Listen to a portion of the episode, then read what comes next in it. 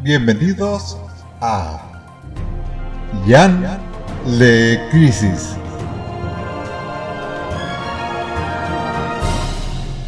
Un podcast sobre crisis en tierras infinitas.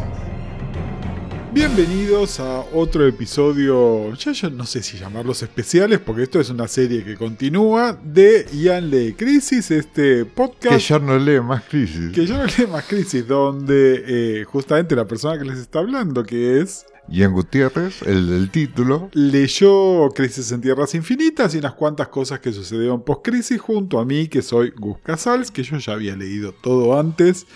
Eh, y si recién llega, estamos leyendo una miniserie que se llama Legends, que, eh, como les explicamos en el episodio anterior, que lo pueden ir a buscar, era una especie como de Crisis 2, digamos. Es el segundo mega evento de C y el primero en este nuevo universo post-crisis, y que la idea medio es...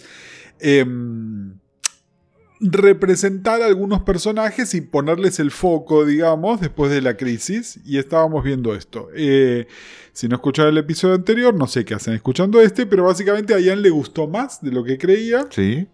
Y Gustavo está, estoy. Está, eh, está podrido. Gustavo. medio, medio decepcionado, igual que la primera vez. Vamos a ver qué pasa ahora después de esta segunda lectura.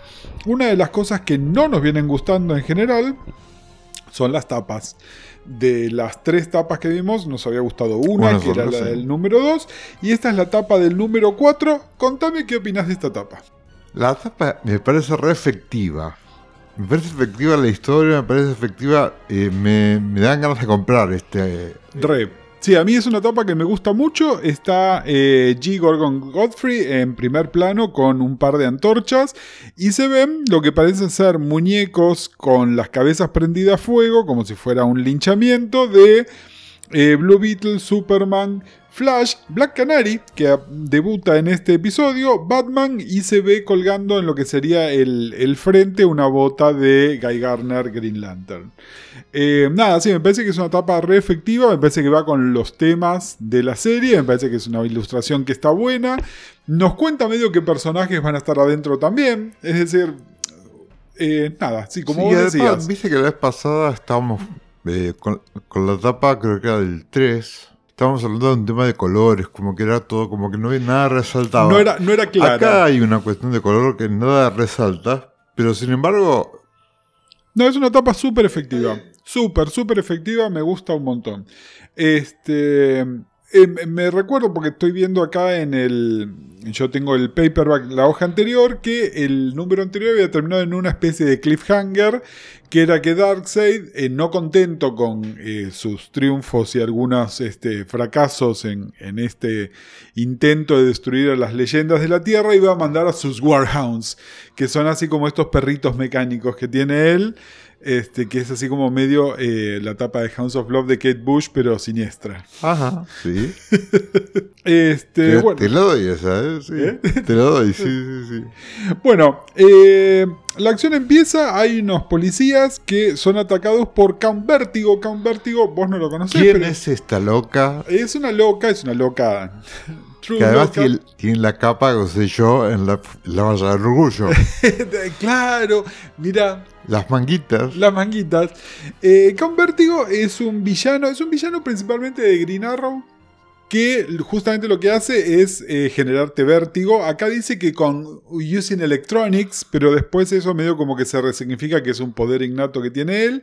Y es una loca, eh, una loca reale- realeza.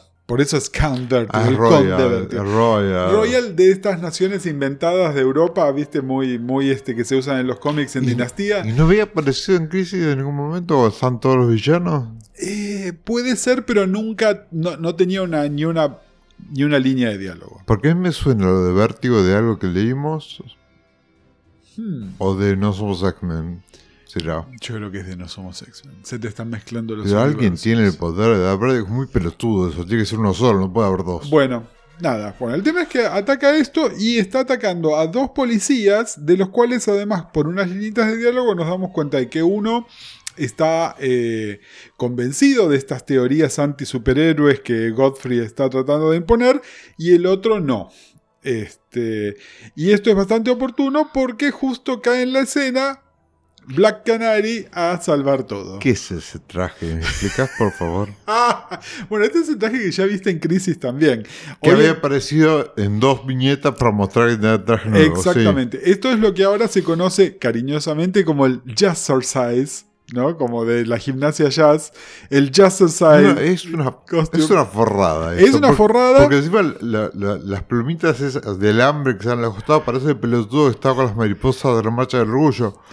Bueno, Eh. acá hay un tema. eh, a ver, ¿qué es lo que intentaron hacer? Intentaron. vi- Viste que el uniforme clásico de Canario es de mujer sexy de los años 40. Sí, total. Ella tiene medias de red, un osito, como sí. una Un torerita. y- culot, digo un y culot. Sí, y un bustier. Sí. Entonces, acá, estos son los 80, se decide que ese uniforme de trola no es acorde a una superheroína, sobre todo una superheroína que aparte de su Canary Cry, su superpoder, entre comillas, es que es una gran artista marcial. Entonces, la verdad que mucho sentido no tenía. En versiones posteriores, Yo estoy poniendo caras porque estás intentando explicar lo No, inexplicable.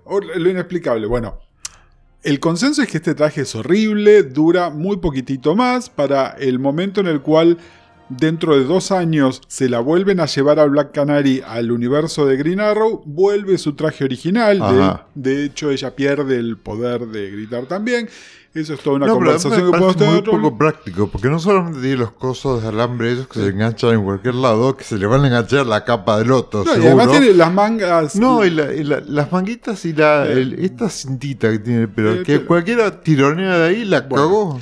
mucho más adelante del tiempo, guionistas No, mujeres... no, no, luego de las botas blancas. no. No, guionistas mujeres, Gail especialmente, lo que hace es resignificar entonces al tra- a un traje más práctico. Ella en los 90 tiene un traje más práctico, que no es este y tampoco es el otro, que queda medio tonto, es medio como... Es súper práctico si ella fuera una agente secreta, pero no es icónico como superheroína. Catsuit, sí. Eh, claro. Y entonces después en un momento lo que hacen es que el catsuit sea como una malla enteriza y ella vuelve a usar las medias de red. Hay como una especie de recuperación de las medias de red como... nada, empoderamiento. Claro, feminismo de tercera generación, donde Bien. yo puedo ser feminista y ser una mujer sexuada también, básicamente, ¿no? Pero bueno, este es el polémico traje de Jazzercise. Todo esto transcurre en Star City. Star City es la ciudad de Green Arrow, es decir, conspicuamente ausente en todo esto está Green Arrow. Porque hay otros planes para Green Arrow en el futuro cercano. Pero bueno, aparece ella acá y mm, básicamente el cana promilico. Che, este, es una re escena esta, ¿eh? es una y receta. me pareció fortísimo se resuelve también. Porque, no, y además porque de alguna manera son los, este, son los civiles, ¿no? Es decir, Canario podría ser cualquier otro personaje. Acá lo importante es la decisión que toman los civiles y el tema es que el policía promilico termina matando a su compañero y después echándole la culpa a los superhéroes que le hicieron hacer eso. Es la retórica de la derecha, pero Total. como clarísima, ¿no? Sí, sí, Mirá sí. lo que me hiciste hacer. Bueno, hay mucho ABC de la retórica de la derecha en este número. Es- este número y el siguiente. Bueno, pero eso, eso justamente, por eso es lo que te decía la otra vez de Ostrander, De comentando sobre riganismo, comentando sobre el- el- la subida de la- los pastores y los televangelistas y todas esas cosas. Digamos, y no nos olvidemos, parece que estuviésemos comentando una cosa que salió hace una semana y es una historieta que tiene 35 años. ¿No? Es decir, eh, obviamente tiene mucho que ver con que estamos importando retóricas y cosas que son propias de los Estados Unidos también, con tres décadas o tres décadas y media de atraso, pero bueno. sí, pero yo igual haciendo un salto hacia adelante, ya llegaremos a esos momentos en, la, en el cómic, pero a mí me pasó todo, todo lo, del, lo del 6 de enero. Sí, claro. Toda la, to- Sí, la toma, la toma de la Casa Blanca Exactamente. eh, por parte de estos ner- energúmenos. Sí, sí, sí, que básicamente perdieron la elección presidencial y entonces eh, hicieron una especie de golpe autoconvocado, el autoconvocado entre miles de comillas. Y yo decía, esto lo escribieron hace 30 años y parece, Sí. parece un, un mocking de ese evento Bueno, de la vida real. Pero en realidad esas cosas pasan porque la cultura norteamericana es así y bueno, tenemos que pensar cuánto de eso... eh, Estamos importando. Sí, o se reproduce en otros lugares. El tema es que este. Acá pasamos a, digamos, Darkseid considera que esto, digamos, Es que- está presente en la escena, además. Sí, porque sí. es como dije, viajaron. y como que la gente, eh, que los civiles se pongan uno en contra del otro, cumple su función. Acá aparece el Phantom Stranger otra vez. De nuevo, yo siento que no está cumpliendo su función. A mí, yo sigo convencido de lo que dije en el episodio anterior. A mí me parece que es la moral de la historia y, y que está pinchando todo el tiempo a Darkseid. Me parece que es, eh, balancea un poco la omnipotencia de Darkseid y, y me gusta, me gusta cómo funciona. Yo acá. eh, Es medio bla bla todo, pero por Sí. Darkseid también es bla bla bla. sí, sí. Pero bueno, eh, me parece que funciona. Bueno, Sí, yo- Debo ser la loca teatrera como Strander. Eh, eh, yo acá sí, una cosa, un defecto que le encuentro a estos tres números también es que empiezan eh, a tener un poquitito ese síndrome de crisis donde hay cosas que pasan en otras revistas y tipo una viñeta que te dice anda a ver aquello o un personaje que vuelve y te dice pasó en otra revista. Sí. Acá concretamente, y yo no sé si vos te diste cuenta, el Phantom Stranger dice, pero hay otros mundos, como Scartaris, donde está Warlord, que es una propia leyenda. ¿Viste quién es? Y no veo. Tu novio. Además, y esto, este es el momento. ¿Cómo sabe? ¿Cómo ¿Cómo sabe? Yo quiero que todos los oyentes de este podcast que vienen acompañando esta lectura desde el principio se pongan muy orgullosos de mí en este momento y escuchen la reacción de Gustavo a lo que voy a decir. Esto es una página del Juju. Sí. Lo recagué, ¿vieron? re. Porque está me están pensando a mi novio, pero es una página del Juju. Es re una página del Juju. Bueno, Ahora, es- ¿esto es, eh, es determinado que sea de esa manera o soy yo que estoy... eh, yo creo que no es a propósito, pero tu observación es completamente on point. Uh, uh. Gané. Y, Ga- Gané crisis, chicos. Y te tiro un datito más, la serie de Warlord ya estaba terminando y de alguna manera esto que te están promocionando es el final de la serie. Ok. Es decir, de la misma manera que esto es el principio de un montón de cosas, es el final de un montón de otras cosas también. Una de ellas es de la serie de Warlord, también de la ¿Qué, serie tan, de Justice qué League. tan popular era Warlord? Mira, lo suficientemente popular como para estar en publicación como 10 años. Ok. Eh, pero siempre me dio como una serie de culto y que le gustaba a un público que no es el público normal de DC. Ponerle un público que leía historietas de Conan, que de hecho era la intención también. Digamos, acá DC está entrando unos años de mucho foco en los superhéroes. Entonces descontinuaron los títulos de guerra, descontinuaron los títulos de Sword and Sorcery, que vendría a ser eh, Warlord. Digamos, se vienen unos años muy superheroicos. Los próximos 10, 15 años son eso. O los títulos tipo Vértigo. Ponele que eh, los ponen en su propia casita, que es Vértigo. Eh, igual, yo te digo, más o menos popular o no tan popular, en una época en que todo vendía muchísimo. Es decir, en Claro. cifras actuales, Warlord sería tres películas, este, parte 1, 2 y 3. Pero en ese momento no, no vendía tanto. Pero gustaba mucho y un tema que tuvo Warlord es que mientras lo dibujaba Mike Grell fue muy popular y después entran otros dibujantes que después iban a tener mucho éxito como Dan Jurgens, pero mucho de lo que vendía de Warlord era Mike Grell. Cuando se va el creador de nombre, que es el que lo creó a Warlord también, medio como que eso baja un poco en popularidad. Igual Grell estuvo como 50 números, ¿eh? que son como 5 años, así que está, está muy bien. Sí, sí, sí. Bien. Bueno, eh, eso es una de las cosas que nos mandan a leer otra cosa. Eh, Darkseid lo despacha a The Sad a que se vaya a hacer cargo de eso y si se quieren enterar qué es, tienen que ir a leer Este es el final de la revista, de la otra historia, digamos. Exactamente. Ok.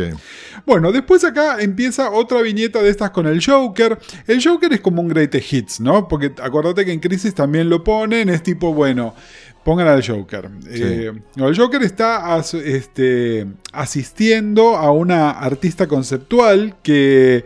Este, ¿cómo que se llama? Eh, en realidad se llama Shirley, pero que ahora dice que se va a llamar Fungus. eh, Fungus Soufflé.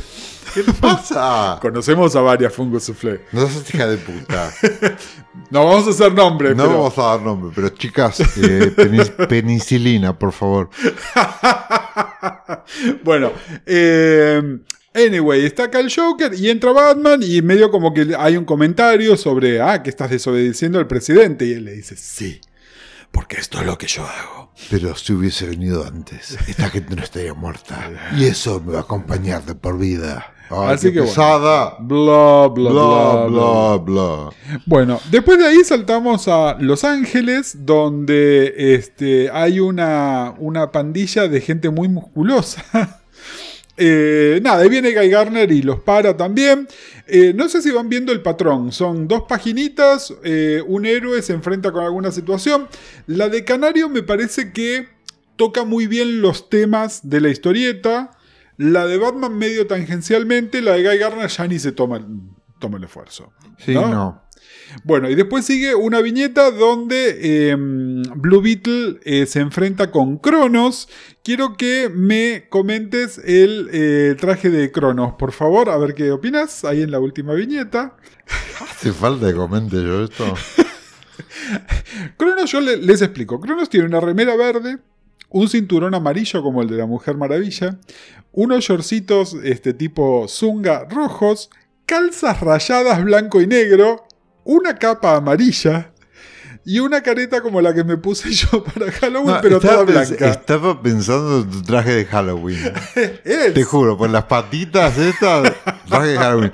No saben lo que fue conseguir un taxi con mi marido en calzas y calzones. En algún lado debe estar la foto, así que búscala. Bueno, anyway, este es el traje de siempre de Cronos. Cronos es un clásico villano de... mm, ¿Por qué? Me parece una pelotudez. ¿Qué- ¿De dónde salió? ¿Es clásico de dónde? ¿Quién fue el hijo de puta? Es un clásico villano de, de Atom, del que se hacía chiquitito. Atom en esta época está retirado y haciendo otras cosas. Entonces acá chico, lo ponen con Blue roba, Beetle. roba, roba relojes. Sí, en realidad es mucho más poderoso que eso, Cronos. Es decir, Cronos tiene poderes que se asocian a. Es decir, acá lo, lo ponen como si fuera un villano de Batman. Sí. Cuyo tema son relojes y en realidad es mucho más poderoso y hay usos más inteligentes de Cronos. El traje siempre es ridículo. Este- esto del de. Mira, yo me acuerdo de una de las series de W. CW, No, sí. no sé cuál de todas, porque Sí. encima se me mezclaron todas ya, no sé quién es quién. Encima el otro día me dijeron, ay, cuando John se entere, pues estaban todos tuiteando, ¿viste? Cuando John se entere que el, el, El del Vive. el Vibe era el tarado este de Flash. Sí. Este, nada, mira, horrible todo. Pero este, había uno en una de estas, yo no sé si una Stargirl, que había uno que tiene un reloj de arena No, pero ese es Hourman. y no es igual que... No, nada O sea, que ver. Es otro que tiene una capa y reloj Sí, de arena. Sí, y- pero Hourman justamente es que tiene poderes por una hora. Ajá. Se toma una píldora y la píldora le da poderes por una hora. ¿Por qué leen estas cosas? Bueno, pero Hourman es un concepto de la edad de oro de los cómics, es un concepto del año 40. Cronos es un concepto de los años 60, pero acá estamos en el año 86 y lo seguimos usando con el mismo traje. Sí, igual yo quiero. O sea, estamos critica- criticando su, su poco gusto este, para vestirse pobre, pero no estamos hablando de cómo es el plan de él, que manda ese minón que termina siendo, Manda. un robot. Manda una trola, que en realidad es un robot. Este. que- Trolla, Trolla que tuve mucho miedo Sí. de que sea este, la presentación de Wonder Woman. Ah, porque, Porque bueno, las- mientras no habla y no pasa nada, Es las una- tres viñetas es una mujer es una morocha de pelo grande. de pelo azul. De pelo, Bueno, bueno, claro, de- pelo azul. el pelo de Diana. sí. Bueno, Diana. Esta no podría ser Diana. Re. O sea, e- este tropo de la mujer Sí. medio tonta que aparece en Sí, pelotas. sí, re, re, no, bueno, pero no es. Este, bueno, nada, es todo para que se enfrente con Blue Beetle. Y finalmente, la cosa de Blue Beetle, Blue Beetle salva el día, pero la policía lo viene a detener a él, ¿no? otra, otra vez. Otra vez, digamos. Entiendo que es el tema del número, pero se está poniendo medio repetitivo. No, pero incluso él mismo lo comentaba, como dice, otra vez. Sí. Azar, sí. Bueno, y después pasamos a el, donde las cosas se empiezan a poner medio what the fuck. Sobre todo porque además, esto, estamos a mitad de la miniserie y acabamos de presentar un personaje nuevo en Black Canary. Y acá nos mete otro personaje nuevo más, que es Doctor Fate. Sí. Donde Primero, además- primero habla vos, después te hago preguntas. No, por eso. Eh, es que yo además... Pasan un montón de cosas con Doctor Fate. Primero quiero saber si estas dos páginas de Doctor Fate entendiste Sí.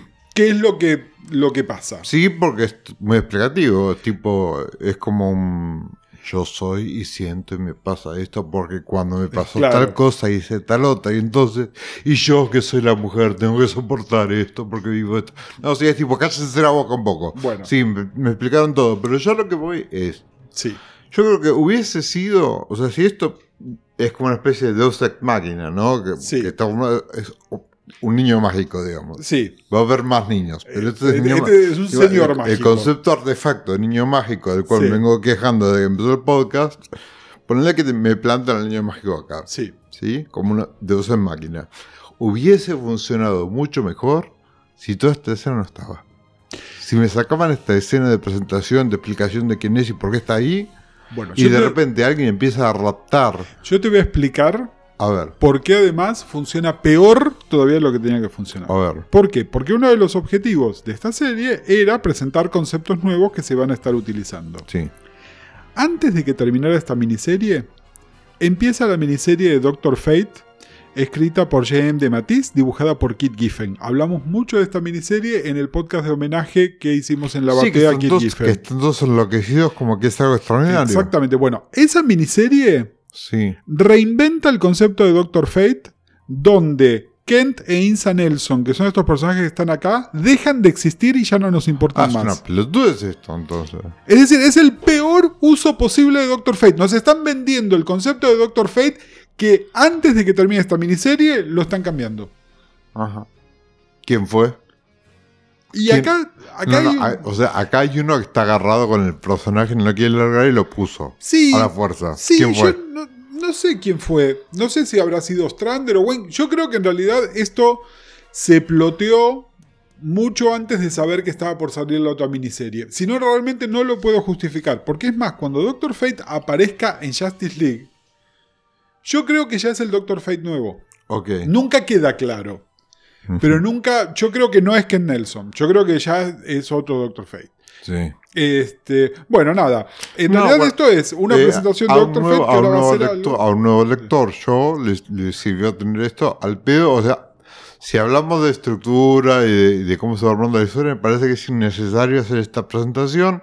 Creo que hubiese eh, sido más efectivo el, el, el agente misterioso, digamos, de que haya alguien que se lo está Total, raptando. totalmente porque de además las próximas 20 páginas que vamos a leer son de gente que, que está desapareciendo. Sí. Porque hay que los convoca. Sí, sí. Entonces, ese misterio hubiese funcionado mejor sin toda esa sin aplicación. saber quién era que los estaba llevando. Total. Y, por ahí el reveal hubiese sido, ah, mira Doctor Fate. Contrariamente a esta página que nos parece eh, que es inútil por varias cosas, la página que sigue, que es de Capitán Boomerang con Waller y Flag, que yo, me parece brillante porque además lo que plantea dispara todo lo que pasa al número que viene. Básicamente, Capitán Boomerang dice, yo hice tu misión contra Brimstone, me tenés que sacar esto y me das ese, ese perdón completo que me habías prometido. Waller se empieza a hacer la malita y viene Flag y le dice, no, si Yo yo, estoy a cargo de esto, con mi palabra". yo voy a cumplir con mi palabra y tac, le saca eso y lo deja libre a Boomerang. Vamos a volver a ver a Boomerang, pero me parece súper interesante. Si no, porque- no, define. Acá, acá hay, una- hay un, un recorte de personajes perfecto de Total. cada uno, incluso de los que no hablan, sí, que están este, en el costado y como que miran para el costado y cada uno en su Esto- actitud está marcando en, en qué lugar de toda esta. Esto es todo Strander dibujando lo su, que va plan, a ser su plan para Suicide Squad. Bien, bien, perfecto. Eh, no, está no, está, muy bueno, está muy bueno, me gustó Total. mucho.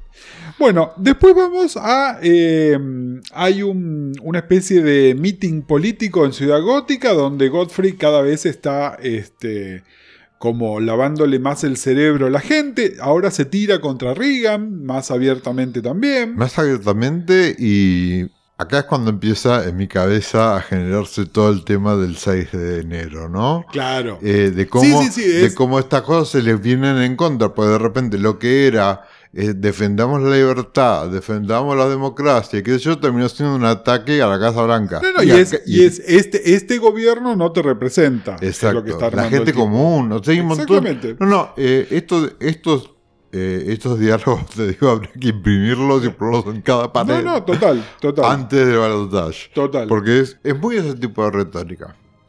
Bueno, después de ahí saltamos a New York, donde Boomerang, recién soltado, está aprovechando el caos general y se va a hacer unos afanancios por ahí.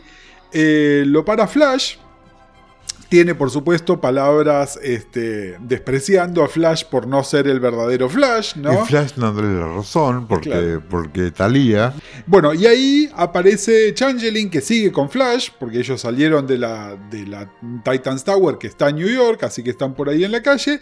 Y cuando tienen todo más o menos bajo control, aparecen los, este, los perritos de Darcy, los Hounds of Love, eh, acá hacer quilombo. Sí, no dijimos, y esto va a ser un plot point más adelante, que en este acto de Godfrey, él dice, ¿quiénes, qui- ¿quiénes van a ustedes van a ser los, los Hounds? Claro.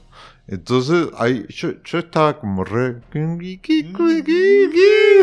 Porque primero, no sabía que eran mecánicos, pues no, te lo explica. O sea, sí, por ahí una persona que sabe de cómo es la tecnología de Darkseid, ponele que sepa que son mecánicos. Para mí era algo místico. En este momento estaban como representando todo esto, que Ah, por ahí vos lo conocías de haber leído alguna cosa de, Ah, de- bueno, del bueno. Cuarto bueno, Mundo, pero... Entonces, entonces no funcionó, me generó a mí la duda esta de. Exacto. Yo pensé que era algo místico, algo tipo demoníaco, fuerzas no. místicas, y de repente eran robotitos. Son robotitos. Bueno, eso después más adelante va a ser problemático. Exactamente. Pero bueno, dejémoslo ahí. Bueno, y después volvemos a Apocalypse otra vez. Darkseid está comentando sobre todas estas cosas. Tiene su action figure de Superman. Y entonces acá dice, y ahora voy a hacer que Superman sea mío. Y vos nunca ves la resolución de esto. No. De hecho, vas a ver, más adelante dice como, por ahí es Darkseid que se los está llevando como me llevó a mí. Sí, ¿qué carajo pasa? ¿Y Bueno, me esto lle- lleva a una eh, historia de tres partes de Superman. Sucede en Superman's Ad- Adventures of Superman y mm, Action Comics, donde Chicos, tienen que comprar tres revistas más. tienen que comprar otras revistas más. Pero además, al contrario de otras historias, nunca te enteras. Es decir, nosotros acá le estamos buscando el pelo al huevo, pero en el momento.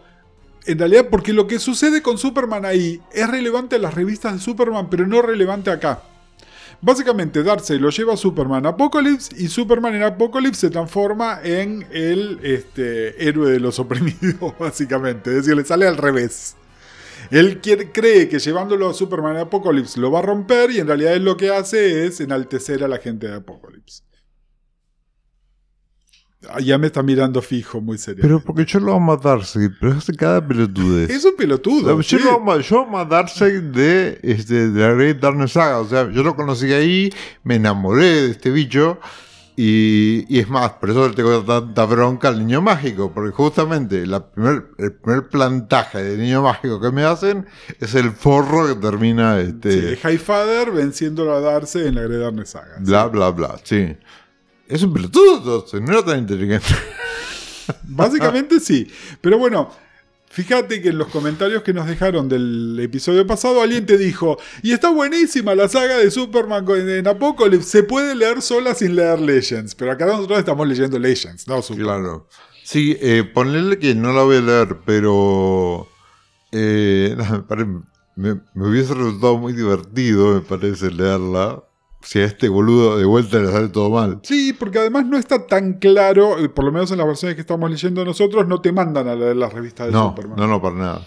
No, no, Este- yo cuando, cuando el tipo este dice no, porque, eh, porque además es tipo, bueno, pero esta mañana me hizo un summon a mí.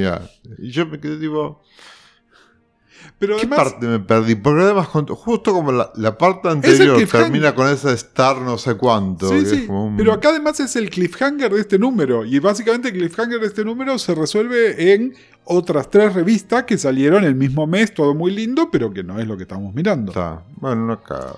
Bueno, eh, así que literal ese es el final del número 4. Vamos a el número 5. Empecemos con la tapa del número 5. Bueno, la, la tapa del número 5 es eh, Un sueño húmedo de mi marido. Am I wrong? No, es cierto. Es cierto. Bueno, nada, el Capi hermoso. El Capi es el Capi Marvel, el personaje que ustedes conocen como Shazam. Y después, bueno, eh, son lo- los trajes del resto, digo, todos trajes. Su- Exacto. Superman, Flash. Blue Beetle, ¿Y este quién es? eh, Changeling. Ah. El, el rojo y blanco es el Sí. de Changeling. Flash, la capa de Batman, el traje feo de Black Canary, Superman, Blue Beetle y Green Lantern Guy Garner. Que te cuento que Guy, Guy Gardner, Sí. o sea, era, era todo muy claro que eran trajes. Hmm. Y de repente, cuando veo el de Guy Gardner, Veo lo que es la polera Sí. y parece como si fuera, una- parece como si fuera un rostro, medio, medio, Sí, como sí. si fuera un cadáver. Y digo, ah, no, pará. Cuando vi la tapa, digo, esto es muy fuerte. Y después digo, no, no, esto es una polera y yo soy un pelotudo. Es, efectivamente, era una polera y yo soy un pelotudo.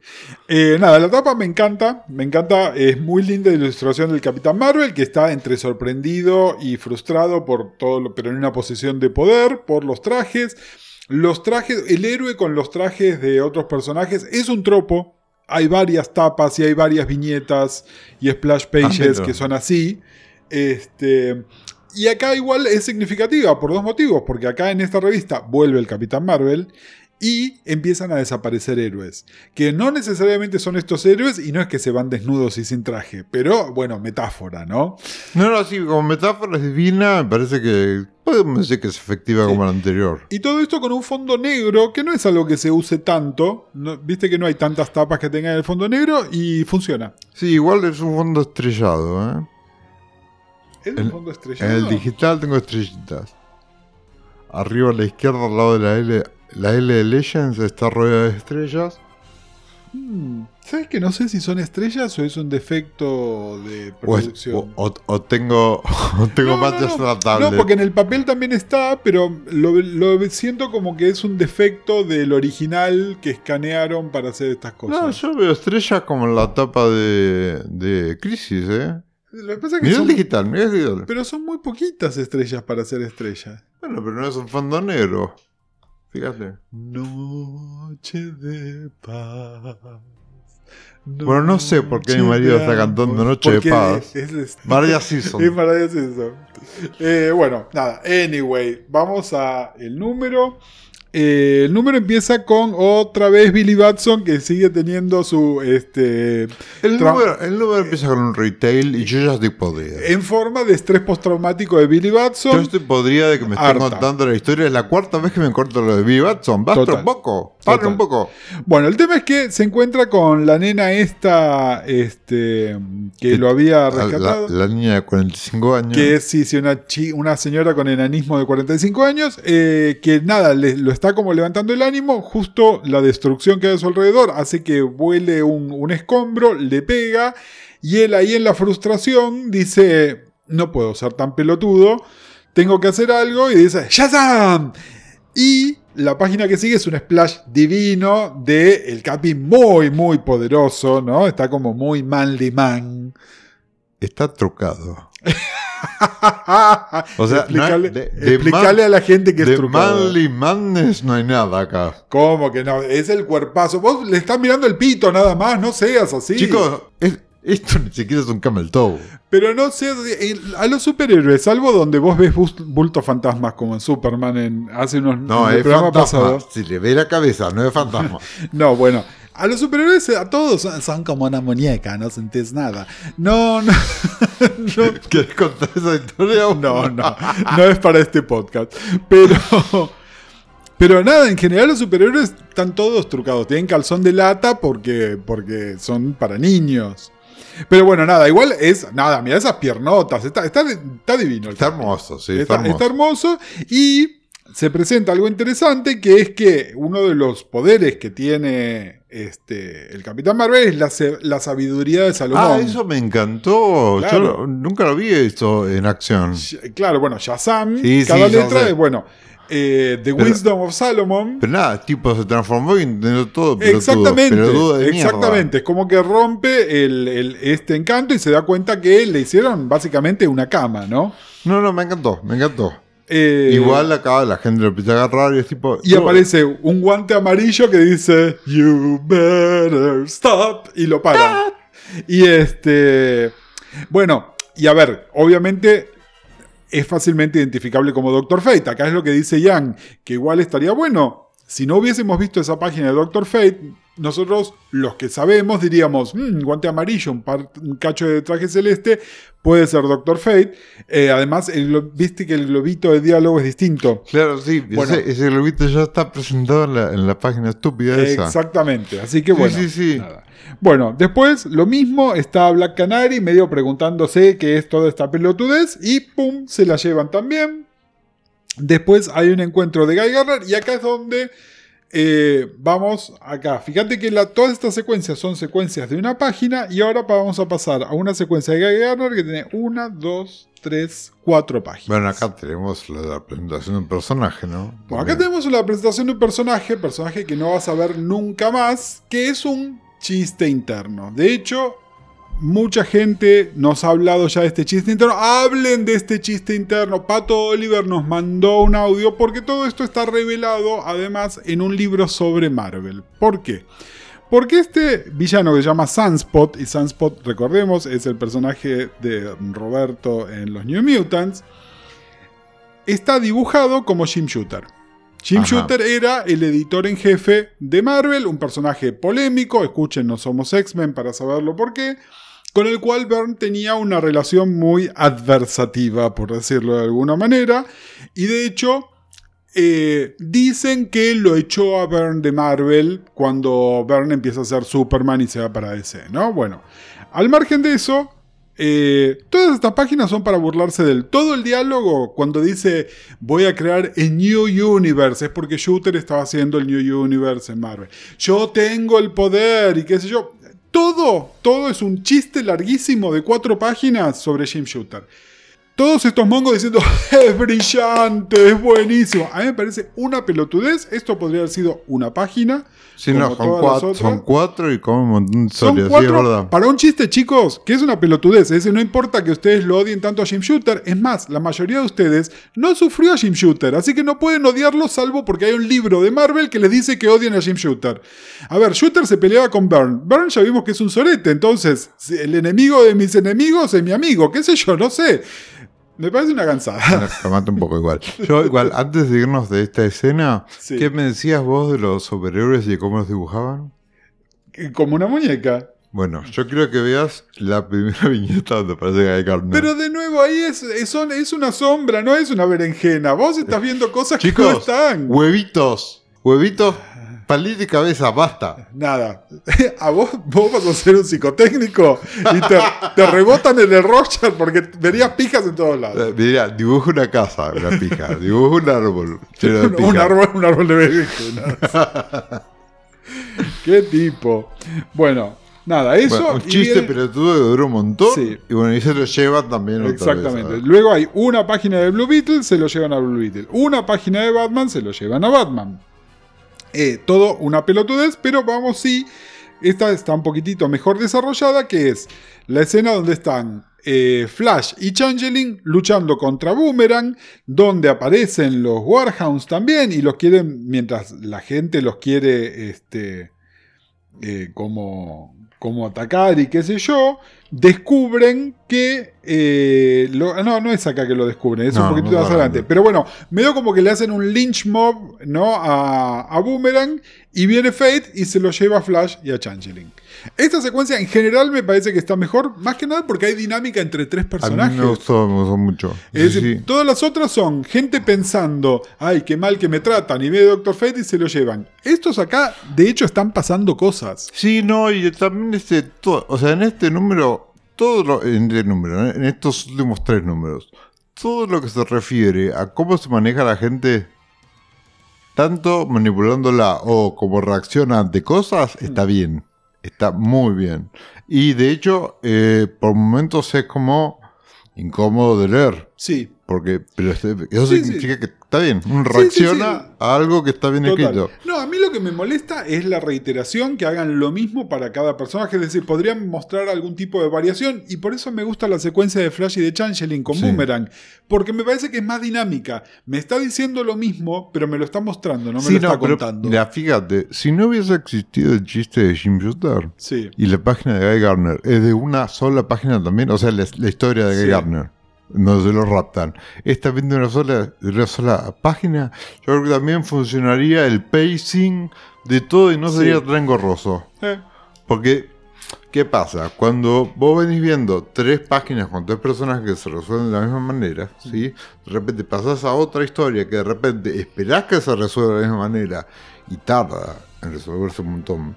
O sea, ahí te sacan de pacing. Sí. Y después volvés otra vez a la idea original por más que esto tenga acción, Sí, sí, sí, este, te sacaron de esa, de esa estructura se- secuencial, donde las cosas funcionan dentro de esa lógica. Y volviendo a la estructura, tenemos una página más, que es donde Fate lo viene a buscar a Superman. Pero esta página pasa de todo.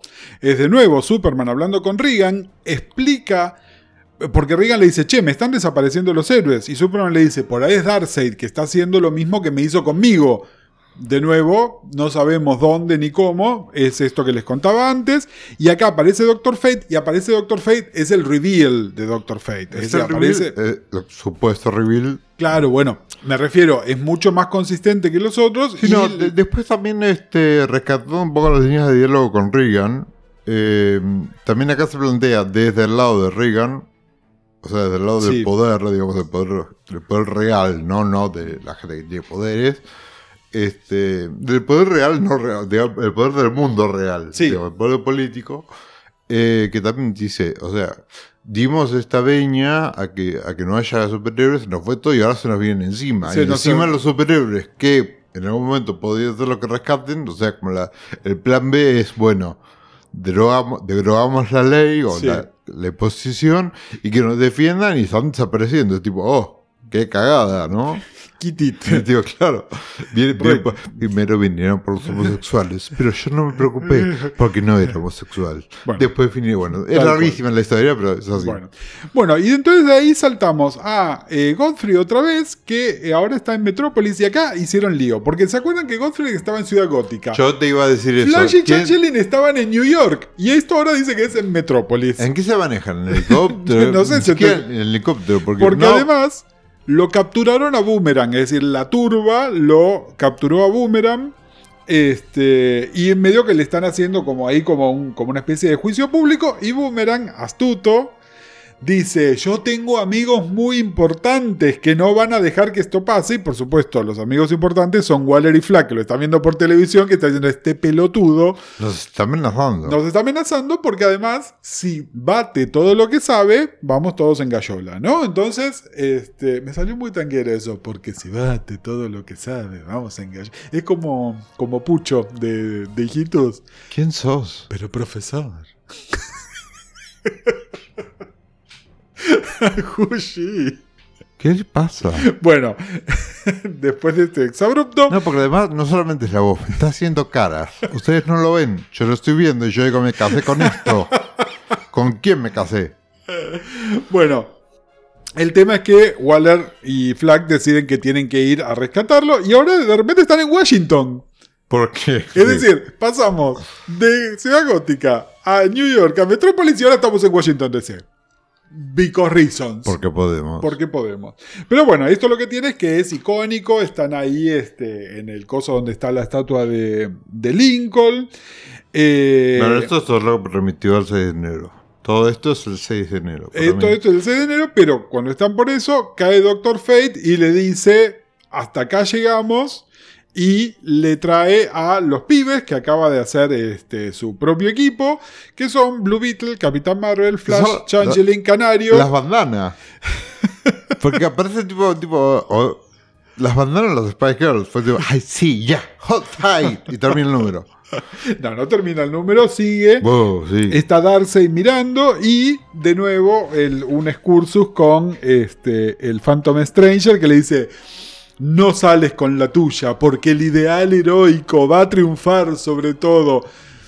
Nada, para mí sigue siendo una pelotudez. ¿eh? Perdón, teatreras. Es muy no. Es re- no.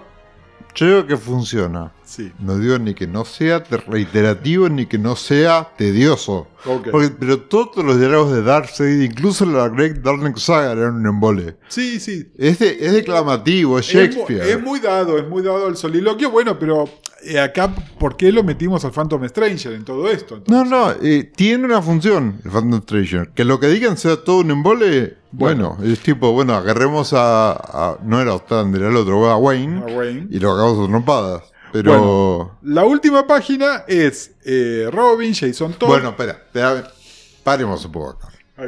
Porque la, la página anterior Sí, es que termina con Darkseid Wins. Sí. Y ahí termina el número. Ahí sí, ya está. Pero, pero no. Pero no. Y encima, esto, contemos, hoy eh, tenía la tablet sin cargar y quería terminar de leer esto. Entonces Gustavo me dice, toma, lee el- Y copia en papel. la copia de papel. Ya ustedes saben, tengo problemas para leer, problemas de, Motricidad. de motricidad. Y siempre tengo miedo de romper todo lo que es libro. Pero bueno, digamos, me, acomodé y lo leí en papel. En papel, esto termina, el número termina acá. O sea, y después da vuelta a la página y aparece toda la otra pelotudez. Pero es más, cuando termina, eh, o sea, este, el diálogo en el Phantom Stranger, yo era tipo, bueno, ¿cómo termina esto? ¿no? ¿Cómo viene la. ¿Cómo se va a resolver esto? Eh, bueno, y Bueno. entonces pasamos a. a este pelotudo que de repente se saca las vendas que está, está como una momia en Ese, teoría. ese tiene toda la cabeza vendada y un ojo tapado que pareciera que se lo reventaron. Pero él se pone el antifaz encima. Se saca la venda de la cabeza. es tipo, no Saca tiene- la venda de la y cabeza, No tiene una sola herida. Lo único, lo único que se deja es el yeso, que es un yeso muy largo además que tiene. Y es tipo, tengo que hacerme escuchar, porque los niños sabemos. Y es tipo, Robin no hincha las pelotas. Además tenés 45 años. Hizo Te- Jason te todo. dibuja- Ya pero- sabemos todos los quilombos que hiciste después. ¿Qué te Pero, a hacer? pero te dibujaron de 45 años. No puedes ir a buscar a los niños porque es problemático. Bueno. Problemático. Bueno. Mirá, mirá la cara de, mirá la cara de este tipo. El tipo no tiene. No, no, no. adolescente. Es- esta última página me parece horrible e innecesaria. Total. Total. Bueno, el tema es, eh, es el final de este número y pasamos a el número 6, el número final. Y hablemos de... eh, Igual antes quiero decir, fíjese lo que odié esta última página, que no tengo ningún tipo de empatía por una persona que va caminando con bastón. bueno, podemos pasar al número Pasemos, 6. pasemos. Eh, hablemos de la tapa del número 6. Es re problemática. A mí ese fondo de rayitas me parece Sí. una chotada. A mí me parece genérica, más que problemática. Me parece que en lugar de ser una tapa es un pin-up. Le dijeron a Bern, dibuja un pin-up de los superhéroes. Eh, son los mismos personajes que veníamos viendo con el agregado de Diana. De ¿Sabes qué, Wonder vas a, Woman. ¿Sabes qué esto? Las commissions que manda a hacer tu amigo George. Claro. Bueno, por eso te digo un pin-up. Un pin-up donde es haceme un, un equipo superheroico. O sea, son commissions que después terminan colgadas en casa. Eh, Pero- Claro, bueno, pero este nada, no tiene fondo, entonces le hicieron un fondo con unas rayas. Nada, a ver, es una. Son 7, 8 héroes en pose superheroica dibujados por Verne. Bueno, no hay nada malo en eso. es del final, no, no puede tener. Exactamente, Me pero bueno. no. Y además, considero que, a ver, entiendo por qué tener la Diana en la tapa vende, pero también me dio un spoiler, dado que Diana es casi como un cameo sorpresa en la, en la historia. Sí, está, está medio el pedo, sí. ¿No? Sobre todo porque además a todos los otros personajes los venimos viendo y a ella no. Bueno, anyway. Yo igual sigo viendo el traje de Black Canary y me quiero pegar un tiro en las pelotas. Porque encima nada, las, la- que son, no, porque no son polainas, es como si fuera que tiene un, un Oxford. No, se llaman, eh, las llaman Pirate Boots. Botas de pirata. ¿Son las mismas botas que dan la vuelta esa? Claro. Ay, es peor de lo que creí. No, y acá les quiero aclarar algo. Yang no tiene un cariño muy grande por el traje clásico de Black Canary y entonces critica esto. Él no, está yo estoy viendo algo feo, estoy viendo algo feo. No, no es una oposición a decir, ay, me gusta lo clásico. No, es una porquería. Es feo. Es feo. Además, Changen ni hecho un pajarito podría haber sido cualquier otra cosa. Y es como que medio. Bueno, anyway, vamos al número. El número empieza con una splash page que es muy linda.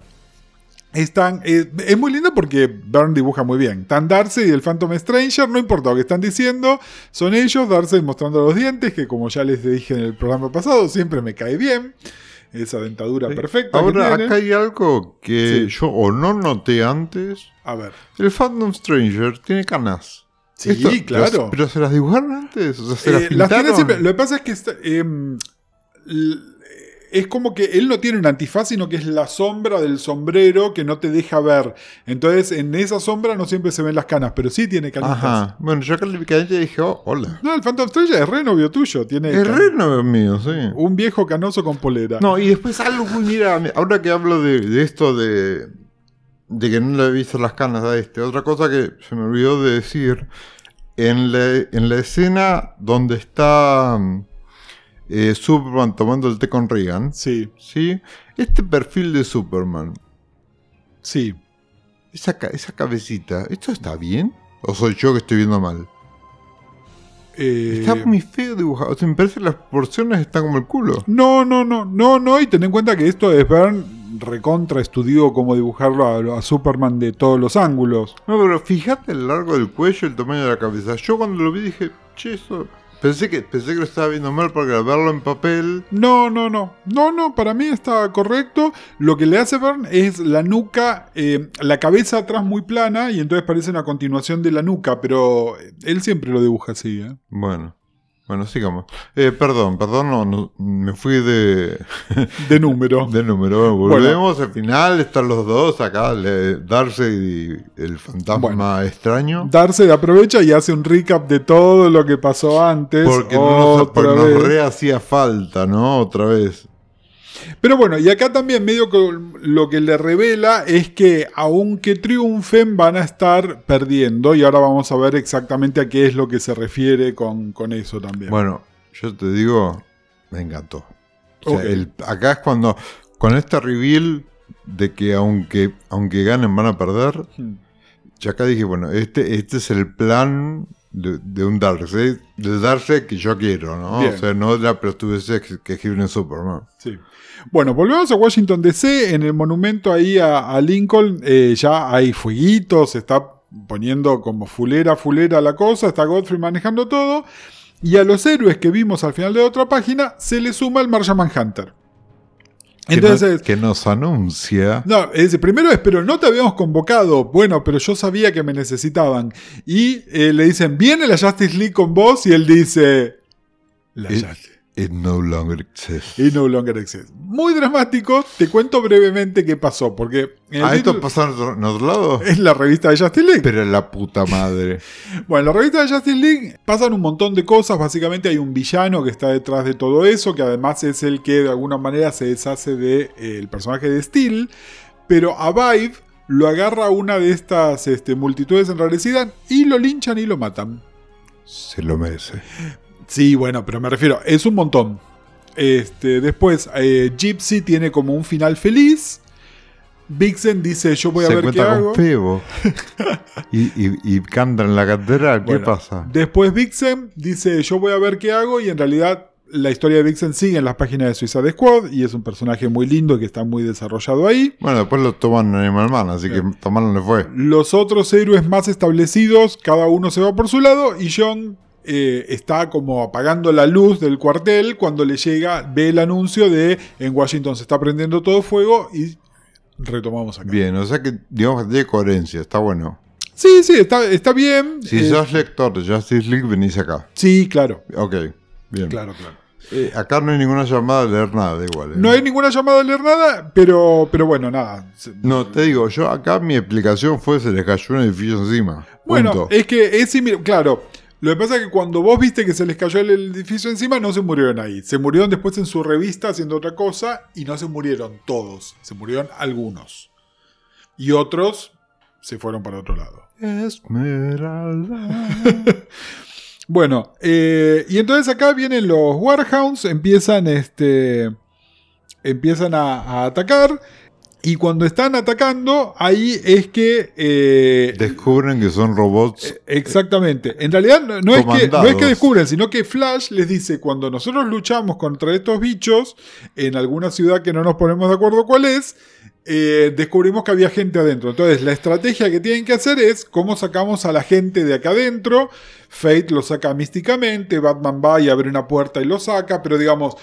Si vos ibas y atacabas a los bichos estos creyendo que eran robots, estabas matando a la gente que los Ahora, estaba operando. ¿Por qué tengo que estar yo del lado de Guy Gardner y decir, así se usan los poderes, déjense de pelotudear? Esta gente está al pedo acá. Bueno, anyway. Y ¿Qué, acá... qué quilombo daría yo con poderes, no? No, No, no. queda nadie. Afortunadamente, eh, el mundo se salvó de Darth Vader, pero No, Eh. Igual es muy divertido como... eh, porque es muy reiterativo también, ¿no? Todo-. Están, Sí. o sea, están, están presentando personajes y todo el tiempo... Bueno. De Guy Gardner, ¿no? Digo. sí, sí. Y todo el tiempo está el chiste este de que él haría lo que sea, qué sé yo, y que lo tienen que frenar. pero me divirtió. Bueno. Está puesto. Y entonces acá viene la darcedeada más darcedeada de todas, es que manda unos parademons también, que son estos minions voladores que hay. Hay un chiste sobre los Flying Monkeys de, de, No, este, de. Wizard of Oz. Eh, y acá viene lo que para mí es lo más discutible de esta revista, que tiene que ver también con lo que está por pasar con Doctor Fate. Que básicamente viene uno de, de los bichos comandados por Godfrey y le saca el casco a Doctor Fate. Como quien le saca el casco a un motociclista. No funciona No así. funciona exactamente. Si el tipo está poseído. No, no, no, No. Esto es una pelotudez que no. Que de nuevo, creo que se la dejaron pasar porque dos minutos después la continuidad de Doctor Fate iba a ser distinta. Es decir, Doctor Fate iba a ser otra persona con otros poderes y Sí. otra encarnación y todo lo demás. Pero esto está totalmente fuera de No, no, me personaje. un. Es decir, que la manera de derrotar a Fate sea sacarle el casco, cosa que está recontraestablecida, que el único que se puede sacar el casco es él mismo. Sí, no, y después que en el momento que la cosa se pone brava, que se le- lo encierran a él, la, la- la gente. Él sale esta, volando. Esta gente enloquecida lo encierra y yo estaba leyendo y digo, che, esto está buenísimo. Porque además es el, digamos, el ser poderoso sin poderes enfrentándose realmente a esto que es un quilombo. Sí. Y, y yo digo, che, esto eso está bien, y de repente sale volando porque, porque afortunadamente No, bueno, pero eso- un eso- poco de ese poder Eso puedo- sí, eso sí está establecido. Bueno, Hay- hay igual, un, que, igual que está se van bien. a cagar. hay un momento en los años 40 donde esto de que era Kent poseído por Fate se puso como medio amargo, entonces Kent empieza a usar otro casco que no es este casco y a hacer cosas superheroicas más comunes, siendo Kent Nelson disfrazado de Doctor Fate. Mm. y él vuela y tiene super fuerza. Esto es, digamos, es por un lado traes una cosa súper oscura de su continuidad y por otro lado te olvidas de que no puede venir. Bueno, es- esto funciona para alguien que lee Sí. cómics. A mí, que no lo estoy leyendo, me pareció como que era muy Deus en máquinas. O como sí. que de repente tengo un poder más para usar. no, no, es, es, es correcto. Está, está bueno, bueno. No, si tiene lógica dentro del personaje, está bien. Bueno, No. el tema es que Godfrey se, se va corriendo y se cruza con Boomerang. Hay todo ahí un, un intercambio. Las órdenes que les dieron al Suicide Squad es que a Boomerang hay que salvarlo o matarlo. Y Deadshot está dispuesto a matarlo directamente. Y ahí entran como la cosa más heroica de Flag y qué sé yo. eh, y lo van a salvar. Y cuando lo están salvando, Godfrey logra controlar la mente de eh, eh, Bronze Tiger. Bronze Tiger, que yo no había caído que el tipo se saca la máscara del tío. Para mí era un Sí. tiquetecito. No, no, no, es una persona. Es Claro, una para mí persona. era tipo, no quiero decir mutante porque acá no hay mutante, pero para mí era como una especie de mu- Sí, sí, una sí. mutación de un, de un Y bicho. de acá en más prácticamente no usan nunca más la máscara. Ah, mira vos, en, en la- bueno, en la- bueno. en las páginas de Suicide Squad está siempre este, sin la máscara. Ah, y es un personaje Sí. afroamericano. No, ah, sí, sí, Claro. sí. Eh, que después tiene un romance con, con Vixen. Nada, es una, una historia interesante. Bueno, acá en Chastres, el cambio de traje de vuelta. Eh, no tiene el sombrero, tiene una vincha como la de Canario. eh, porque Canario es Solder Rage. Porque son los Entonces- 80. Porque los 80, claro. Bueno, no, lo que decía es que también hay algo que está implícito en toda la historia, pero nunca se dice explícitamente, que es que Godfrey tiene poderes de control mental. Es decir, toda esta, esta histeria que él generó no es simplemente que su retórica es muy convincente, sino que hay... Sí, sí, Artes esto- igual eh, yo, todavía no está explícitamente, pero yo lo, lo comprendí Bueno, en algún momento. el tema es, en esta página donde él va y controla a Bronze Tiger, que es un héroe concretamente, creo que también es para, si no te quedó claro que este tipo tenía poderes de control mental, acá te queda clarísimo que el Sí, tipo sí. tiene poderes de control mental. Ah. ¿No? Lo, lo veo de esa manera. Este, bueno, nada, ahí hay toda, toda una, una secuencia. Este, Bueno, sigue en, la acción. Chastres transforma en gelatina a uno de los bichos. Eh, sí, El otro explota. Bueno, de uno de los bichos sale la gente que dice ayudanos, Ah, Jack sí. Goffrey. Y otro dice "Ar- ayúdense ustedes. arréglense. Sí, y el otro explota. Ay, no sé quién sale adentro. Este, me parece que no sale nadie. O sea, Ups. ups. Bueno, pero también tiene que ver con la lógica del Suicide Squad, donde no son héroes en el sentido convencional de todas estas cosas, ¿no? Y después, bueno, sigue la acción. Ah, la, la trompada de Flag. Eh, Claro, bueno, Flag lo para a, a- Es decir, el Boomerang se hace el canchero, No, tipo, ay, amigos, vinieron, qué sé yo, y Flag no solo lo baja en la trompada, sino que además le dice, vos te creías que estabas libre y qué sé yo. No, mami, te, ponemos el nosotros". brazalete de vuelta. Pero bueno, fíjate que de todos los personajes que aparecen en esta serie, creo que el que más desarrollo de personaje tiene es Boomerang. Sí. Que además Ostrander lo ama. Boomerang después lo utiliza durante todos los años que está en Suicide Squad. Pero, pero bueno, nada, eso. Sigue, como les decía, la acción. Este, nada, Batman, eh, Guy Garner eh, están persiguiendo dos cosas y de repente en las sombras hay una mujer que dice, yo no pensaba exponerme tan pronto, pero aquí necesitan mi ayuda y es hora de que conozcan a Splash Page. Una splash page que, decime si, no por el dibujo, pero con el diálogo de todo que está pasando, tiene algo que ver con la serie de Wonder Woman de Pérez que vos leíste. Ian me está diciendo no y poniendo cara de que chupó un limón. No, ella, soy la hija de Hipólita de Temisquira que el mundo va a conocer como Wonder Woman. Está clarísimo que ella no se autobautiza Wonder Woman, no se autopercibe Wonder Woman, Y que, que, es Mindy además, y que además hubo toda una campaña mundial para que todo el mundo sepa quién es. Exactamente. Por eso, yo, mira, eh, cuando veo esto digo, what, what, para, para, porque yo estuve leyendo esa porquería y acá, Sí. este, y entonces pensé, digo, esto es esta, esta acción es anterior y fue como que la quería ubicar, Sí, dentro de una... Bueno, Bueno, y, después, y después vos me contás que este número 7 es, Sí, Time Passages cuentan lo que pasó en Legends. claro, Que es, Diana se mostró en público por primera vez y bla, bla, bla, y qué sé pero yo. eso se había mostrado por primera vez en público. Le sacaron fotos. En realidad, bueno, con otros héroes. Bueno, ahí está. con Y por eso, héroes. por eso la tapa de ese número están todos los personajes de Legends detrás. Después andá y fíjate la página de Won- eh, la tapa del número ese de Wonder Woman. Está Diana, al principio dice Time Passages y detrás están Doctor Fate, Guy Garner, Superman, etc. el intercambio que tiene con Garner. No, es genial. Es genial porque además Garner, eh, aparte de otras cosas, es este, súper misógino y está todo el tiempo este, eh, tratando a las mujeres como cosas, ¿no? Entonces, ¿viste? La- habla de ella, dice this broad, ¿no? Que vendría a ser esta mina. Este. Sí, pero esto lo dice después que le dijo Babe. Sí, sí, no, le dice babe, le dice this road, es... No, no, no, es un, un espanto. Diana, este, por supuesto, va, hace lo suyo, este...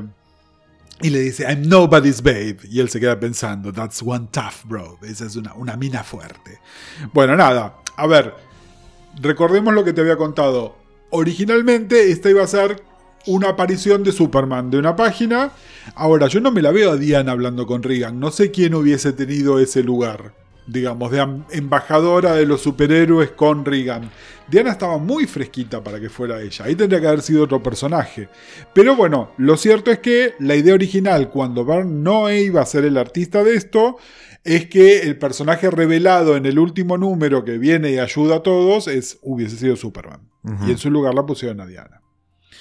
Bueno, y después vemos que eh, todo este coso 6 de enero toman la Casa Blanca, van a disparar a Reagan, le disparan, Le a, disparan Reagan, a Reagan. le disparan a Reagan. Es fuertísimo esto. Sobre todo porque además a Reagan cinco años antes le habían disparado en la vida real. Claro. ¿no? El atentado a Reagan. Bueno, el tema es que eh, no era Reagan, era el Martian Manhunter, y esto también hace que Reagan eh, como que recupere confianza en los héroes y diga, saquen ese, anulen ese decreto pelotudo que puse yo de que los héroes no pueden este, actuar para nada, para que vuelvan. Sí, igual esto me hace volver a algo que no hablamos en la escena donde se hace el reveal de Doctor Fate. Sí, Cuando Regan dice, pero usted está eh, haciendo esto, está en contra de las cosas. Yo, yo respondo a un Yo- poder más importante. yo estoy más allá del bien. Digo, ¿quién sos? Total. Eso me encantó. ¿Quiénes son? ¿Quiénes son? Me encantó eso. Este, y bueno, y acá nada. Es como reafirmar. Igual hablemos de esta cosa este, self-sucking que tienen los, los americanos diciendo que el mundo es Estados Unidos Ah, y para no, todo no. en cuatro ciudades. Total. Y el poder supremo lo tiene el presidente. Eso es una forrada. O sea, no, ¿qué no. hacen leyendo esto? Que Pero todo, bueno, que todo el plan de Darkseid es contra los Estados Unidos. No, es decir, él habla de la Tierra y la Tierra son los Estados Unidos. Sí, claro, no, no, no, ¿cómo, eso no va a es. ¿Cómo no ser pelotudo esta gente? Mira, ¿qué están leyendo de esto? Bueno, no te digo que arregla nada, pero a partir de Justice League y Suicide Squad empieza a haber una cosa de eh, el mundo son más que los Estados Unidos.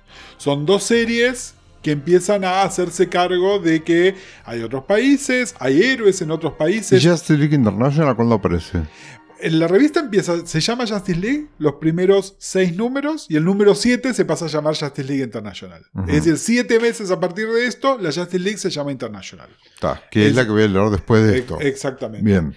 Bien. Este, y el Suicide Squad tiene eh, misiones en todo el planeta y queda claro, eh, todavía está en la Guerra Fría, entonces sí, héroes norteamericanos pueden intervenir en la Unión Soviética y viceversa. ¿Qué pasa en Medio Oriente? Digamos, hay un montón de temas Sí, que sí. empiezan a con nombres ficticios y con, con una lógica medio maquieísta norteamericana, pero que se empiezan a hacer cargo de que el mundo es más que los Estados Unidos. digamos. Bien. Bueno, los héroes siguen eh, luchando contra los Warhounds y los Parademons con distinta suerte. En un momento se reúnen todos en una paginita que es linda más que nada por su iconicidad, que llegan el Martian Manhunter, es decir, los personajes que vuelan, Martian Manhunter, eh, Guy, Diana, Fate, el Capi y Superman. Todos volando, están como acorralados, ¿no? Destroy them all. En la página que sigue hay una cosa muy Pérez, que es la. son todas las caritas arriba, ¿no? Es, ¿Qué eso, iba a decir eso? Hoy estaba leyendo y digo. mm, eso, re crisis, y hay como, como un momento de tensión de la turba versus qué sé yo. Toda la construcción de esta página es crisis. Eh, sí, Fíjate, ten las caritas arriba, las caras de la mob, de la mob sí, digamos, ¿no? De- Apocalypse. Apocalypse. Apocalypse con esta cosa de Sí. Este planeta con fuego Sí. y qué sé El yo. villano en sombras. El villano en sombras. Y abajo el reveal de la acción, que es una poronga, pero que está también. Sí. Eh, nada, es re crisis. eso. Bueno, y este es el momento que llegan los niños y I dicen. believe the children are the future. Bueno, ¿qué es una pelotudez? ¿Sabes por qué es una pelotudez también? Porque no, porque no sirve para nada lo que hacen los niños. Es tipo, recapacitemos los niños. Y en realidad lo que funciona es cuando Godfrey le da un cachetazo Exacto. a la nena, que es la, era la amiga de Billy Batson. Ahí es donde la gente como que se le rompe el hechizo, no por lo que dicen los chicos, sino por el acto de violencia. Exactamente. Y entonces él dice, ajá, pero yo tengo una carta acá guardada y saca el casco de Fate y se lo pone. ¡Pelotudo! ¡Un pelotudo! Es decir, de la misma manera que nadie le puede sacar el casco a Fate, sí es cierto que nadie se puede poner el casco de Fate.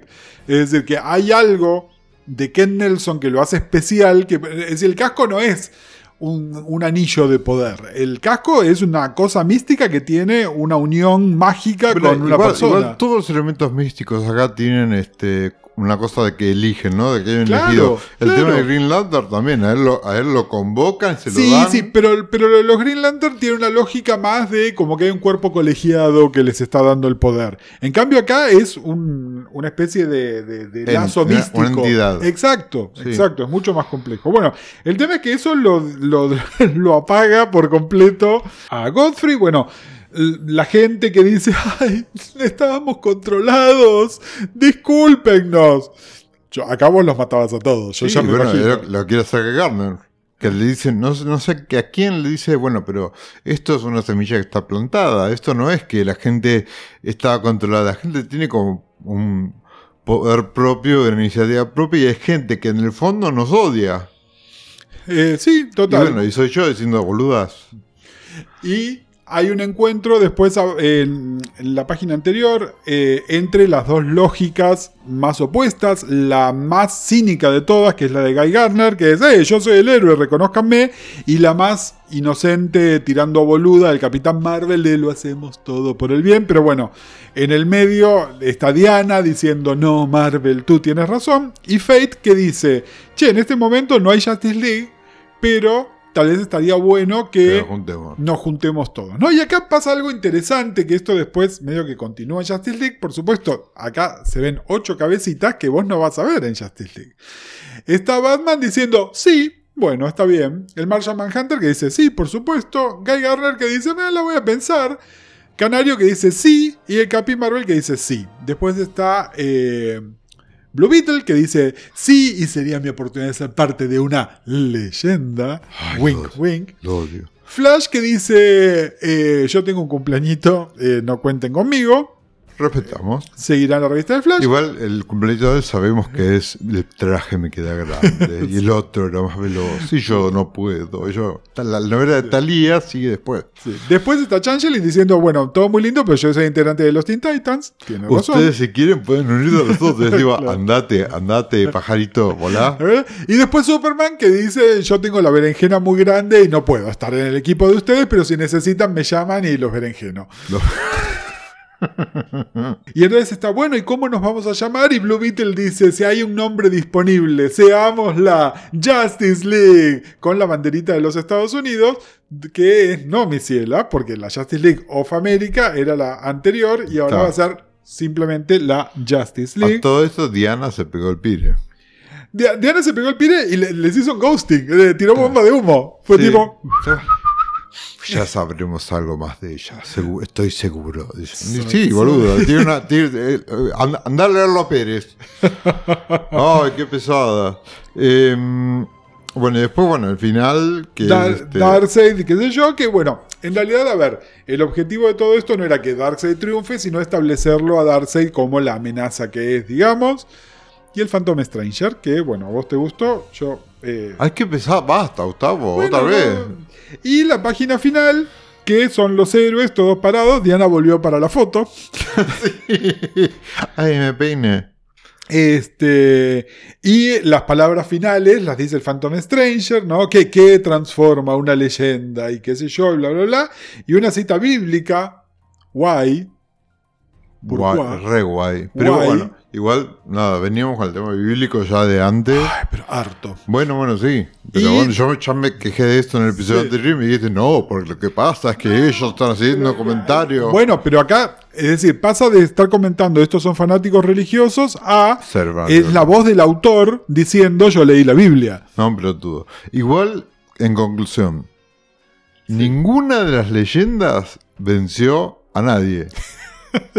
Porque el tipo se murió porque se puso cascos. Él. Sí. Bueno, o sea, Legends My Ass se llama No, no, esto. no, total, total. Y bueno, y el, el- la viñeta final, el cuadrito de diálogo final que dice The, Begin- the New Beginning. New Beginning, Que sí. efectivamente es el New Beginning, es decir, de nuevo, a ver, chicos, a mí Legends me parece una garcha. Lo voy a repetir nuevamente más. ¿Por qué se le tiene tanto cariño aparte de los creadores involucrados? Creo que le tenemos mucho cariño porque a partir de esto empieza un montón de, de revistas que están buenísimas que además acá en Argentina gustaron un montón porque son las de la generación perfil. Acá empieza Justice League, empieza el Superman de Byrne, la Wonder Woman de Pérez, Flash, el que acá se conocía como Flushman. Es decir, a partir este es como el punto cero en el cual empiezan un montón de series muy queridas. Y esto la gente tuvo que ir hacia atrás a leerlo, ¿no? Porque acá no se, no se editó. Acá no se editó. Acá no se editó. eh, y nada, a mí me parece una serie medio... Mira, a mí, salvo por la resolución, Sí. que es medio pelotuda, Sí. y por esta cosa de inconsistencia en entre los perritos tiene gente adentro, no tiene gente adentro, que está controlada o no está controlada. eh, a mí no me pareció tan. O sea, no me parece malo por- de ninguna manera. eh, yo creo que disfruté muchísimo los primeros tres. O sea, la primera lectura la disfruté mucho más que la, la segunda. Ok. Eh, pero. No, me parece que no, no es tan mal. O sea, tiene un problema de resolución y temas de lógica de cómics a la cual yo no entro, pero no me parece que esté tan mal. Eh, qué sé yo. Eh, a ver, de todas las cosas que venimos leyendo, Hmm. ¿sí? Y con lo icónico e importante y relevante que es Crisis. Crisis es mucho peor que esto en cuanto a su Sí, sí, pero...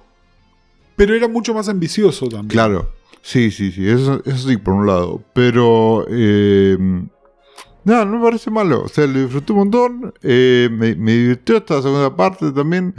Eh, vos sabés que yo reacciono muy mal a los niños. Sí, así sí. que que, No, no. que los niños sean la resolución me parece una forrada. Una forrada encima niños mal dibujados. No, sea, ¿quién te cree que son niños? No, Pero- no. Este. No, a mí, o sea, así como vos te emocionaba que en Crisis eh, la última piña la da el Sí. Superman viejo, porque, porque este. Sí, porque... Que te gasté en el episodio anterior, Gustavo, media hora hablando de simbolismo y bla, bla, bla. Nada, siento que eh, si me tomo de esos parámetros, hacer que ninguna de las leyendas venza a nadie, porque el tipo la cagó solo, está bien, sí, está arrinconado y todo, pero su, su acción es la que lo lleva a perder y nada, se llama Legends y es un montón. Que Sí, no... sí, me parece que Legends, el, el título está puesto justamente porque para que fuera icónico, porque Legends suena, suena Sí, no, pero icónico. igual, igual dentro, dentro de lo que es el plan eh, de Darkseid. Está el ataque a las leyendas y la importancia de las leyendas y porque que es un poco lo que explicabas en el episodio anterior, Sí, que sí. decías, me hace falta una flor y vos decías, sí, pero bueno, hay una cuestión icónica Sí, de poder que pero, no va a Pero nunca. después eso mismo se va rompiendo cuando viene el Phantom Stranger y dice, bueno, y en Escartaris, donde está este y qué sé yo, y que Sí, no, finalmente bueno, sí, sí, es no es el poder de las leyendas el que salva el día, sino que este pelotudo se quiera poner el casco de Fate. Sí, no, y después también, bueno, de Sad, que de repente... Desaparece, ahí cuando se va a Escartaris Se toma un Uber ¿Sí? y nunca más. Y nunca más lo volvés a ver. Que bueno, que imagino que eso estará desarrollado en la historia de Warlord. No. ¿No? Es decir, sí, va, está en la historia de Warlord, pero nunca te explica por qué vuelve. Bueno, ahí, ahí también hay otra, es otra, otro, otro ovillo de hilo que se pierde, que es que en teoría el plan maestro de esto es de Sad. Y, Y, nunca de- más le dan bola. y claro, ¿Sí? cuando está re bien planteado en, en el número 2, Sí, sí, sobre total. todo, que es el que arma todo. No, a mí la verdad, este. Nada, no. A nivel visceral, no me gustó Legends cuando la leí hace 30 años. Sigue sin gustarme del todo. Reconozco las cosas que están bien. También creo que un montón de las cosas que me gustan, que son cosas de guion de Ostrander, después están mejor desarrolladas en Suicide Squad. Ajá. ¿No? Es decir, la cosa como más cínica que tiene Ostrander, si querés. Eh, nada, eso. Y eh, recontra, entiendo todo esto. Hay dos o tres puntos que te los martillan en la cabeza de una manera que, que es hincha pelotas. Todo lo que tiene que ver con Flash. Este. los héroes perseguidos por la policía. Me parece que se repite como. ¿Te acordás que.? ¿Te acordás que te había dicho? Originalmente iban a ser ocho números, que iban a ser ocho números todos así, menos mal que son seis, porque para mí la historia se cuenta en cuatro. No, sí, después toda esa cosa del retailing que tiene Darkseid de contar el cuentito en cada número. bueno, eso, eso es una decisión editorial, es por si alguien agarra el número 4 sin haber Bueno, leído el está- 3. pero si estás en el 5, eh, eh, o sea, no vas a comprar No, el 5 sí, sin comprar el sí, sí, porque en esa época te en cuenta estas cosas se vendían en los kioscos de revistas donde nunca sabías que ibas a conseguir. Es decir, ya existían las comiquerías, pero gran parte del público no compraba en las comiquerías. Eso empieza a pasar unos años después. Este, así que acá todavía tenía sentido el retailing. Fíjate que esto se habla todo el tiempo en, En No Somos X-Men. en No Somos X-Men. Pasa, Sí, sí. pasa un montón, es Bueno, muy, pero- muy de la época. Bueno, pero es psicótico este en todos los números Shooter, bueno, pero acá están hablando, riéndose del psicótico, pero utilizando sus métodos porque en el fondo algo de razón tenía. Cualquier número puede ser el primer número de alguien. Entonces. Bueno, eh, Leímos Legends. Leímos Legends. Está- están contentos, están contentos. Bueno. Espero que estén contentos. Bueno, yo estoy, yo estoy igual, medio como los tengo montados en un huevo, por romper las pelotas para que lea Legends. Y el episodio anterior. no lo escuchó Está nadie. bien, no, lo escucharon, lo escucharon, pero no hubo, tuvo, o sea, a veces por las dudeces que digo, están tirando memes por todos lados. Ah. Yo dije, bueno, el día que lea Legend nos van a volver locos. Están todos muy calladitos. Es decir, nos comentaron y les agradecemos la gente que nos, nos, este, nos comenta todo. Santiago desde Nueva Zelanda, Lisandro, nada, un No, montón de- no, Santiago que tiró que tengo la voz de Gillespie.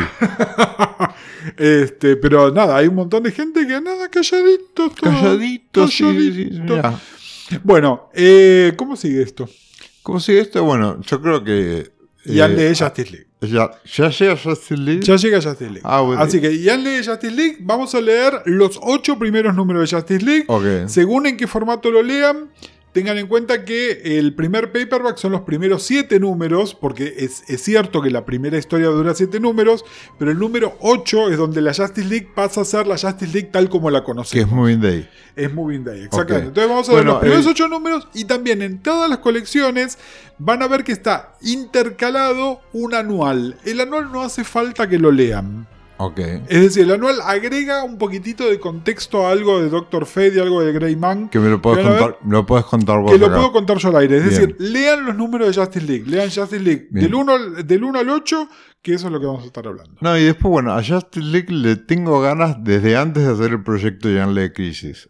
¿No? Sí. Eh, siempre estaba como en, en carpeta para, para leer, así que, bueno, eh, rompieron ustedes las bolas y se pusieron contentos con Legends. Bueno, yo personalmente voy a romper las bolas y me voy a poner muy contento porque finalmente voy a leer Justice League International, de la cual este, he escuchado episodios de Wajaja Del podcast, porque estuve yo de invitado. y cuando no estuviste también. Pero... Porque hablaron de nosotros. Porque Ah, no, sí, son muy Jack, cariñosos. Jack ha recomendado este podcast. Eh, nada, a su audiencia en inglés, pero si escuchan el Justice League International Wahaha Podcast van a ver que hablan de Jan de Crisis. Así que nada, lo- los quiero mucho y sé que el. Yo creo que voy a reaccionar bien a esa. Yo creo que sí. Yo Así creo que, que- sí. Este, bueno, nada, lo, lo esperamos. No esperen que sea ya. Eh, Jan tiene que grabar lagartas y hacer otras cosas también. Eh, pero nada, en cuanto podamos, eh, nos sentamos a leer, a grabar y Esperemos que no seguimos. haya marchas del orgullo, ni, Que nos cansan. que- No, ni pero, casamientos que eh, duran una semana. Según cuando estén escuchando esto, sepan que eh, no solo Jan tiene que seguir con Lagarta, se vienen las elecciones, están pasando un montón de cosas, eh, pero nada, cuando podamos vamos a tratar de sentarnos otra vez a, a continuar con Jan de Sí, qué cagada que esto sea un podcast que queda y que es medio como. Bueno, estas marcas temporales ustedes pero, ignórenlas, pero, no, pero igual si, si me lo permiten y porque es mi podcast y me lo permito yo en realidad es voten bien. voten bien.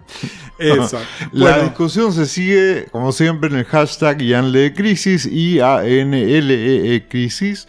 Estamos en Twitter los dos, el- la ex. Estamos en Blue Sky también, si nos quieren escribir por ahí. Estamos en Instagram los dos. Nuestras arrobas son las mismas en todos lados. La tuya es... Ian Veneno. La mía es Buscasals. Eh, y en la misma semana que publicamos este podcast en donde se escuchan los podcasts, también lo publicamos en YouTube, que tiene un sistema de comentarios que es un poquitito más cómodo. Así que si van eh, a mi canal, a buscan arroba Buscasals, van a encontrar los episodios publicados y nos pueden dejar comentarios más desarrollados ahí. Y van a encontrar un montón de videos re divertidos que edito yo. Así que pongan también los videos, se suscriban, Yay. ponen like, comparten, bueno, todo lo que tienen que hacer. Y con respecto al podcast, siempre eh, hay que reclamar.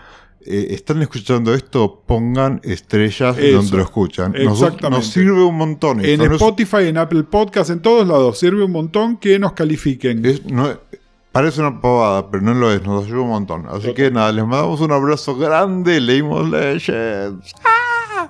Y bueno, nos escuchamos la próxima. Adiós. Jan Le Crisis.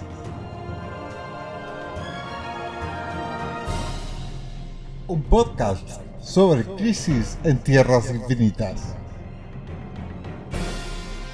Esta es una idea original de Leán Gutiérrez y Gustavo Casals. El episodio está editado por mí, Jan Gutiérrez, y los esperamos la semana que viene. Un abrazo para todos.